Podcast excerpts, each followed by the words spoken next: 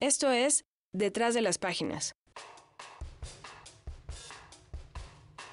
En abril, Letras Libres celebra los legados paradójicos de William Shakespeare y Miguel de Cervantes.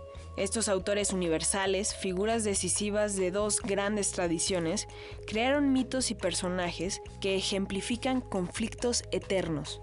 Trascendieron las formas de su época y nos dieron claves para interpretar el mundo. Son, por usar un término de Bloom, inventores de lo humano. A cuatro siglos de sus muertes, son también nuestros contemporáneos. La presencia de Shakespeare es más visible en la cultura anglosajona contemporánea que la del teatro del siglo de oro en el mundo de habla hispana. En Hablarle en necio, Julio Hubbard rastrea la historia y las razones de esa diferencia. Me llama mucho la atención el modo divergente eh, en el destino de Shakespeare y en el de Cervantes y cómo Cervantes se ha quedado olvidado tanto en España como en América Latina. Parece que solo existiera un libro, el resto solo para los académicos. En cambio, hay un destino rarísimo con Shakespeare. A partir del romanticismo, una especie de apropiación de temas, de personajes, de estilos, de ideas shakespearianas, que ha generado vida literaria en muchos otros idiomas y fijo un punto que es 1898 para comparar la civilización de lengua española en su lectura y en su autodefinición de cultura, como España se regresa a refugiar después de la derrota en, eh, en la guerra en el Quijote y nada más en el Quijote, mientras que América Latina de pronto se vuelve shakespeariana, es decir, Ariel, las generaciones del arielismo, salieron todas de la lectura de la tempestad de Shakespeare. Llegaron a la conclusión de Ariel somos nosotros, los de la lengua española, nosotros somos herederos del espíritu y los gringos son calibán, son búfalos, son animales, son bestias, tienen la tecnología, pero carecen de alma, carecen de espíritu. ¿Qué es lo que sucede? Y eso no lo respondo, no lo sé responder.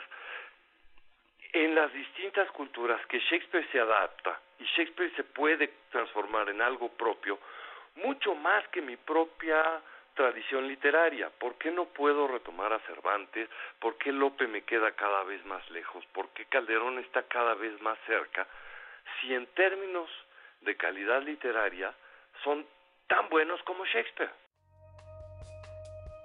Desdibujados por leyendas románticas, oscurecidos por la distancia y ensombrecidos por la riqueza de sus personajes, muchos aspectos de Shakespeare siguen siendo un enigma.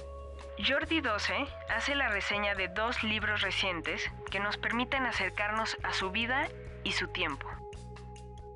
Uno es El espejo de un hombre, de Stephen Greenblatt, y el otro es 1606, eh, William Shakespeare and the Year of Lear, de James eh, Shapiro.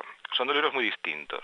El de Greenblatt pues es un intento de hacer un relato biográfico sobre una figura sobre la que en realidad tenemos muy pocos datos fehacientes, ¿no? apenas pues una serie de documentos de corte legal y administrativo. El gran problema de este libro es precisamente cómo escribir una biografía de 400, 500 páginas cuando apenas tenemos datos, lo cual el libro pues es un ejercicio a veces un poco conjetural, un ejercicio de hipótesis en las que el autor intenta revisar algunas de las tesis más habituales o más recurrentes a la hora de hablar de Shakespeare, de la vida de Shakespeare. Pues esto a veces le lleva a lugares muy interesantes y yo creo que en otras ocasiones le lleva a lugares un tanto, entre comillas, un poco absurdos. ¿no? Por otra parte, el libro yo creo que lo establece unas equivalencias demasiado directas y demasiado inmediatas entre la vida del autor y las obras, ¿no? como si las obras dramáticas de Shakespeare de alguna manera fueran un relato oblicuo, un relato más o menos disfrazado y metafórico de la vida de, Shakespeare, cosa que creo que no es del todo así. El libro de Shapiro es muy distinto, es un estudio de lo que sería Londres de 1606. Es un año muy interesante porque es el tercer año de reinado del sucesor de la reina Isabel, del rey Jacobo, y es, un, es el año en el que Shakespeare escribe El Rey Lear, escribe Antonio Cleopatra y escribe Macbeth, que son tres de las grandes obras, de las grandes tragedias de su autor. Y eh, yo creo que el libro se beneficia precisamente de que es un estudio de un año muy concreto y eso le permite a Shapiro enfocar el objetivo de manera mucho más interesante y ameno para el lector. Obviamente no estudia solamente ese año, sino que estudia los dos o tres años que anteceden a 1606 y los que siguen. ¿no?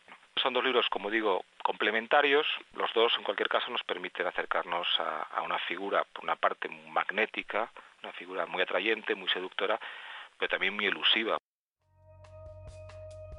En 2010, Franklin Brito se convirtió en el primer fallecido por huelga de hambre en la historia de Venezuela.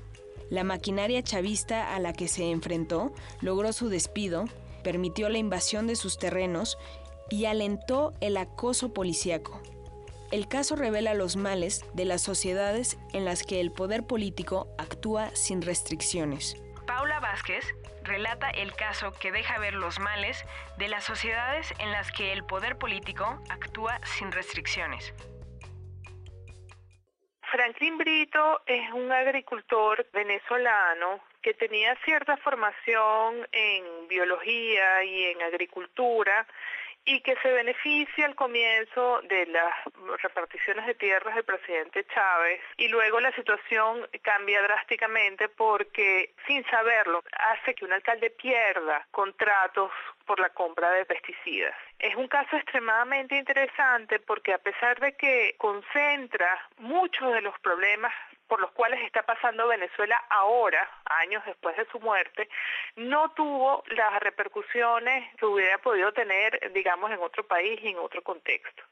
Él lleva a cabo una serie de huelgas de hambre y despliega una serie de repertorios de acción, de protesta, hasta ese momento muy poco utilizados en Venezuela, porque en Venezuela no se usa que los protestatarios manifiesten con el sufrimiento autoinfligido como antropólogo hizo un proyecto de investigación sobre el cuerpo protestatario en Venezuela. A partir de que se empiezan a agudizar los problemas de la revolución bolivariana del presidente Chávez, se empiezan a ver en el espacio público venezolano protestas muy radicales de utilización del cuerpo, que a mi juicio dicen mucho de la profunda crisis de ciudadanía y la profunda crisis política que afecta a Venezuela, porque mi teoría sobre este problema es que la gente recurre a ese tipo de prácticas porque no tiene voz política, porque no hay instituciones que los escuchen, como que la fábrica de sentido del chavismo es una cuestión tan fuerte que bueno, que lo que sea disidencia es muy difícil que, que, le haga un declique a la gente y se movilice.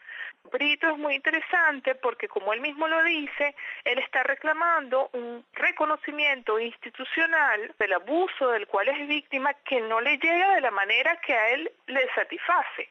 Le llega de la manera que le satisface al presidente Chávez, que es un arreglo informal, que es un camino no, no institucional.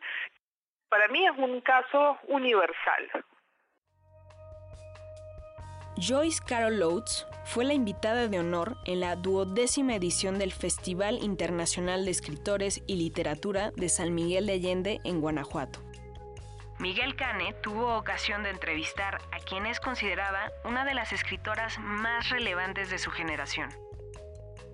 Y es una generación muy rica que incluye a grandes escritores como John Updike o John Didion, eh, ella más que nada ha destacado porque, entre otras cosas, es sumamente prolífica. Llega a publicar un promedio de dos libros por año y ha venido haciéndolo más o menos desde 1963, cuando inició su carrera, siendo ella muy joven. John Updike la llamaba mujer de letras y no le faltaba razón. Es una mujer que vive para escribir y que cuando no está escribiendo piensa en escribir, que es algo que menciona en la entrevista es una estupenda entrevistada, tiene un sentido del humor muy peculiar, muy sabroso. Sus respuestas siempre son muy elocuentes. Es muy, muy directa en los puntos que, sabe tratar y tiene muchas referencias literarias. Principalmente hablamos de, del estado de la literatura actualmente y cómo es que ella la aborda ella dice que es importante que la literatura se nutra también de un pulso de vida cotidiana, no nada más de literatura. Y ella es una gran defensora de la literatura de género. Ha escrito novelas, por ejemplo, de horror, incluso en un periodo en el que el género del horror había sido mal visto, ¿no? También hablamos de escribir bajo seudónimo, algo que ella ha hecho en un par de ocasiones. Le resultaba fascinante la idea de que a través de un seudónimo era como establecer una tabula rasa y entonces poder empezar de nuevo con una nueva identidad como escritor sin que se viera comprometido, por supuesto, todo lo que hubiera hecho ella antes bajo su propio nombre. También hablamos un poco de política estadounidense, aunque ella ha declarado que no es una escritora política, si bien siempre en la periferia de sus textos aparece un aspecto importante de la política estadounidense. Hablamos también acerca de sus hábitos de escritura, de dónde viene la inspiración para todo lo que escribe y las obsesiones que nutren esa misma inspiración. Hasta el 29 de mayo, el Museo Memoria y Tolerancia de la Ciudad de México presenta la exposición Tierra de Esperanza de la artista japonesa Yoko Ono. Junuen Díaz la recorrió. De pronto se asocia Yoko Ono demasiado con el apellido, ¿no? El apellido Lennon, así la figura y demás. Y ella es una artista completa que tenía una carrera por sí sola antes de conocer a Lennon, ¿no? Y, mantiene una carrera después de conocerlo y es una artista multifacética. Ella hace música, produce también películas, está inmersa en artes visuales. Tiene por un lado como esta visión de que viene del grupo, un grupo que se llama Fluxus, donde ella trabajó en los años 60, que tenía toda esta idea de un arte participativo, un arte que bajara de las élites, que se mezclara con la vida cotidiana, que fuera como un juego, una broma, que hablara de cosas como muy comunes. Yoko Ono conserva mucho esta idea de lo lúdico y hay una visión crítica de la sociedad, pero siempre como cargada de utopía y de esperanza. Y se me hace muy interesante, sobre todo como en un contexto así contemporáneo, porque o sea, la palabra esperanza de pronto tiene como, como este halo así de, de algo muy inocente o hasta cursi en nuestra sociedad cuando de pronto podría ser rescatado un poco porque de pronto está, o sea, cuando no hay esperanza en que algo puede mejorar, caemos en la pasividad y creo que es algo que está marcando como mucho a nuestra sociedad contemporánea. Entonces, el, mi texto aborda esta parte del trabajo de Yoko Ono, donde ella está utilizando una utopía pero de manera crítica para poder confrontar la sociedad que tenemos actualmente y proponer que uno desde aspectos lúdicos, desde la imaginación, desde el juego, podría ir cambiando, alterando su entorno. Como lo, lo presenta así como una cosa muy lúdica, entonces la gente no teme involucrarse, como a veces sí, sí sucede en otro tipo de experiencias o de expresiones. hay allí como toda una gama de los temas que son parte de la obra de Yoko Ono, o sea, feminismo, temas de imaginación, temas políticos. Es interesante que podamos ver la trayectoria de una artista por sí misma. También en nuestro número de abril, Peter Stamm escribe sobre las opiniones políticas de los escritores. Armando González Torres aborda los dilemas de la nueva Secretaría de Cultura Robert Frodeman y Adam Briggle examinan el momento en el que la filosofía perdió su camino. Letras Libres estará disponible a partir del 1 de abril en puestos de revistas y también en versión para tabletas en iTunes Store. Esperamos que disfruten este número.